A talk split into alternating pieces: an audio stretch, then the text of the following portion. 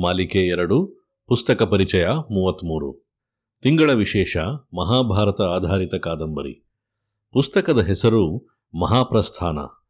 ಲೇಖಕರು ದಯಾನಂದ ತೊರ್ಕೆ, ಅಭಿಪ್ರಾಯ ವೀಣಾ ನಾಯಕ್, ಓದುತ್ತಿರುವವರು ರಮೇಶ್ ಥಳಿ. ದಯಾನಂದ ತೊರ್ಕೆಯವರು ನಾಲ್ಕು ದಶಕಗಳಿಗೂ ಮಿಕ್ಕಿ ಸಾಹಿತ್ಯ ಸೇವೆ ಸಲ್ಲಿಸಿದ್ದು, ಕಥೆ, ಕಾದಂಬರಿ, ನಾಟಕ, ಲೇಖನಗಳಿಂದ ಓದುಗರ ಮನಸೆಳೆದಿದ್ದಾರೆ. ಇವರು ಧಾರವಾಡದ ಕರ್ನಾಟಕ ವಿಶ್ವವಿದ್ಯಾಲಯದಲ್ಲಿ ಅಧಿಕಾರಿಯಾಗಿ ಕೆಲಸ ಮಾಡುತ್ತಿರುವಾಗಲೇ ಕಥೆ ಕಾದಂಬರಿಗಳನ್ನು ಬರೆದು ಹೆಸರುವಾಸಿಯಾಗಿದ್ದರು. ಸಾವಿರದ ಒಂಬೈನೂರ ಎಪ್ಪತ್ತೆರಡರಲ್ಲಿ ಇವರ ವರ್ತುಲ ಕಾದಂಬರಿ ಸುಧಾವಾರ ಪತ್ರಿಕೆಯಲ್ಲಿ ಧಾರಾವಾಹಿಯಾಗಿ ಪ್ರಕಟವಾಗಿತ್ತು. ಸಾವಿರದ ಒಂಬೈನೂರ ಎಪ್ಪತ್ತ್ಮೂರರಲ್ಲಿ ಅದು ಪಿಯುಸಿ ತರಗತಿಗೆ ಪಠ್ಯಪುಸ್ತಕವಾಗಿತ್ತು. ಲೇಖಕರು ಈ ಕಾದಂಬರಿಯಲ್ಲಿ ಮಹಾಭಾರತದ ಕಥೆಯನ್ನು ಸರಳವಾಗಿ ಹಾಗೂ ಸಂಕ್ಷಿಪ್ತವಾಗಿ ಬರೆದಿದ್ದಾರೆ. ಮುಖ್ಯ ಘಟನೆಗಳನ್ನು, ಅನಿವಾರ್ಯ ವಿವರಗಳನ್ನು ಲೋಪಗೊಳಿಸದೆ ಕಥೆಯನ್ನು ಸ್ಪಷ್ಟವಾಗಿಯೂ ಬರೆದಿದ್ದಾರೆ.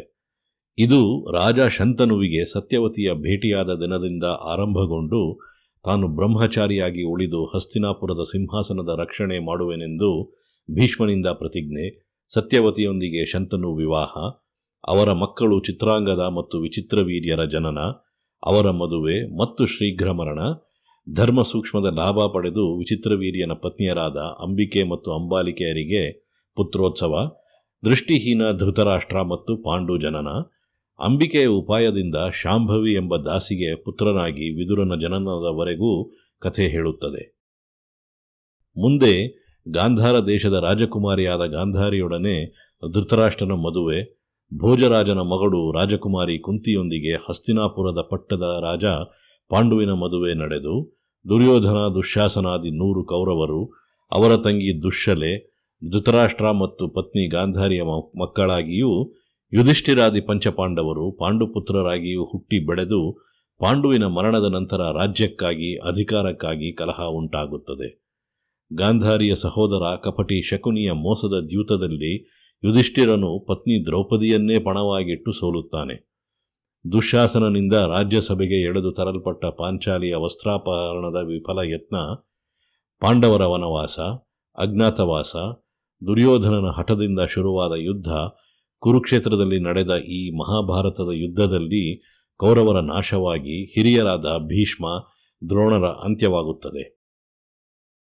ಕೃಷ್ಣನ ಕೃಪೆಯಿಂದ ಪಾಂಡವರು ಗೆದ್ದು ಜನಾನುರಾಗಿಯಾಗಿ ರಾಜ್ಯವಾಳುತ್ತಾರೆ.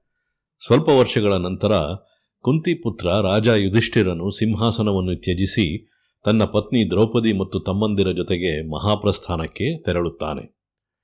ಇದಿಷ್ಟನ್ನು ಲೇಖಕರು ತಮ್ಮದೇ ಶೈಲಿಯಲ್ಲಿ ಬರೆದು ಸಾಮಾನ್ಯ ಓದುಗನಿಗೂ ಹೊಸದಾಗಿ ಕಾದಂಬರಿಗಳನ್ನು ಓದಲು ಶುರು ಮಾಡುವವರಿಗೂ ಅನುಕೂಲವಾಗುವಂತೆ ಮಾಡಿದ್ದಾರೆ.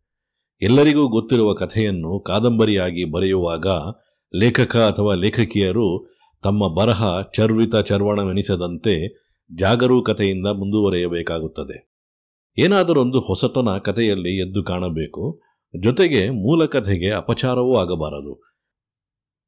ಇದರ ಬಗ್ಗೆ ಗಮನವಿಟ್ಟ ತೊರ್ಕೆಯವರು ಧರ್ಮಕರ್ಮದ ಬಗ್ಗೆ ವ್ಯಾಖ್ಯಾನ, ಜಿಜ್ಞಾಸೆಗಳನ್ನು ಆದಷ್ಟು ಸಂಕ್ಷಿಪ್ತವಾಗಿರಿಸಿ ಸುದೀರ್ಘ ಸ್ವಗತವನ್ನು ದೂರವಿಟ್ಟಿದ್ದಾರೆ.